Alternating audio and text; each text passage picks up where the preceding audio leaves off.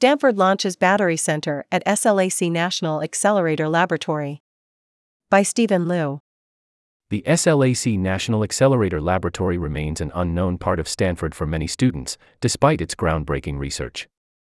Known primarily for its particle accelerator, the center also hosts research in ultrafast science and bioimaging. Now, it will also host research at the cutting edge of energy storage technology. Stanford hosted the official launch of the Battery Center at SLAC on Thursday.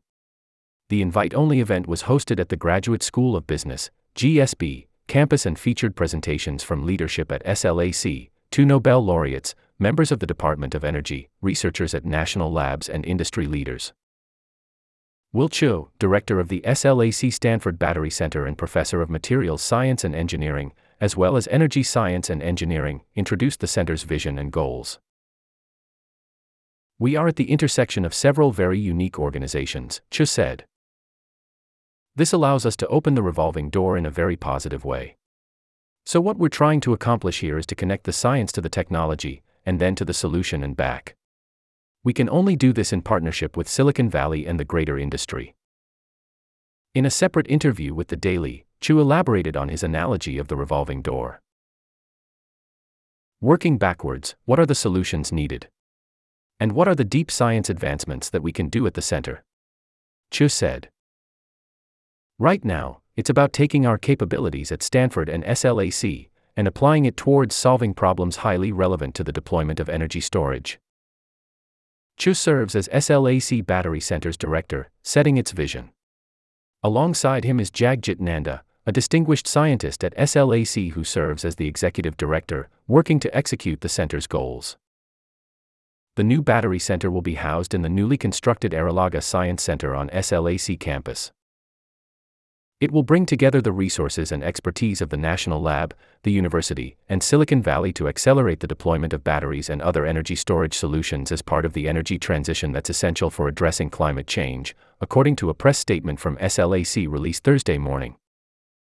After speeches from the directors, the event moved to keynote presentations by leading battery scientists. During a discussion about the future of batteries, Nobel laureates Stephen Chu and Stan Whittingham agreed that lithium ion batteries will continue to be key drivers in the shift to a net zero economy. As we go along, lithium ion batteries will dominate for the next 5 to 10 years, Whittingham said. However, lithium ion batteries are not without their problems, especially manufacturing inefficiencies, according to Whittingham. We've got to find a new manufacturing technology, which has not changed in the last 30 years, Whittingham said. Right now it takes 60 to 80 kilowatt hours of electricity to make 1 kilowatt hour of battery capacity. In the second keynote presentation, Chu highlighted the issue of scaling in the electric vehicle industry. It takes 4 or 5 years to implement any battery in an EV, Chu said, suggesting that mass production of currently cutting edge battery chemistry is far in the future. Scaling battery implementation at speed continued to be the main discussion topic in the following panel on translation battery research and innovation, featuring industry experts, leading battery scientists, and policymakers. Celina Mikolajczak, Chief Battery Technology Officer at Lyten, highlighted the challenge of scaling at speed. Take Tesla for example, the whole story of batteries takes about 20 years to implement in a car and about 30 years to implement in a gigafactory, Mikolajczak said. That's a market driven solution. It's much more comfortable than 5 to 7 years, but climate change doesn't allow us that luxury anymore. With dwindling time remaining to mitigate the effects of global warming, rapidly inventing and implementing new battery technologies to store energy from intermittent renewable sources and improve energy density for electric vehicles is crucial, according to Chu. The SLAC Battery Center aims to address this challenge by fostering research that is translatable to the industry. The mindset 10, 20 years ago has been about discovery based science and curiosity, but on the topics of energy and sustainability, I think that is not sufficient, Chueh said. The answer will start in academia, but it's important that it then translates into how we're solving it in industry. And you're going to ask what is the missing knowledge, which will then inspire our students at the center. A goal of the SLAC Battery Center is to spark conversation among colleagues and industry, Chueh explained.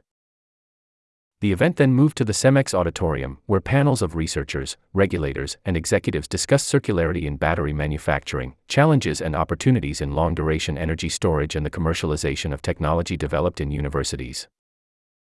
The event closed with remarks by Steve Eglash, Director of the Applied Energy Division at SLAC, followed by a battery research poster session, featuring PhD student projects that will be relevant to the new center. In a separate interview with the Daily, Eglash highlighted the importance of the new SLAC Battery Center. I think this is an opportunity to bring together battery research at SLAC and Stanford, Eglash said. We can turn it into an ecosystem, a community, where the whole can truly be greater than the sum of its parts. The event was initially scheduled to be hosted on site at SLAC. Spokesperson Manuel Gnida explained that the venue shifted to the GSB campus due to rainwater damage to the SLAC auditorium. Stephen is a writer for The Daily. Contact them at news at stanforddaily.com.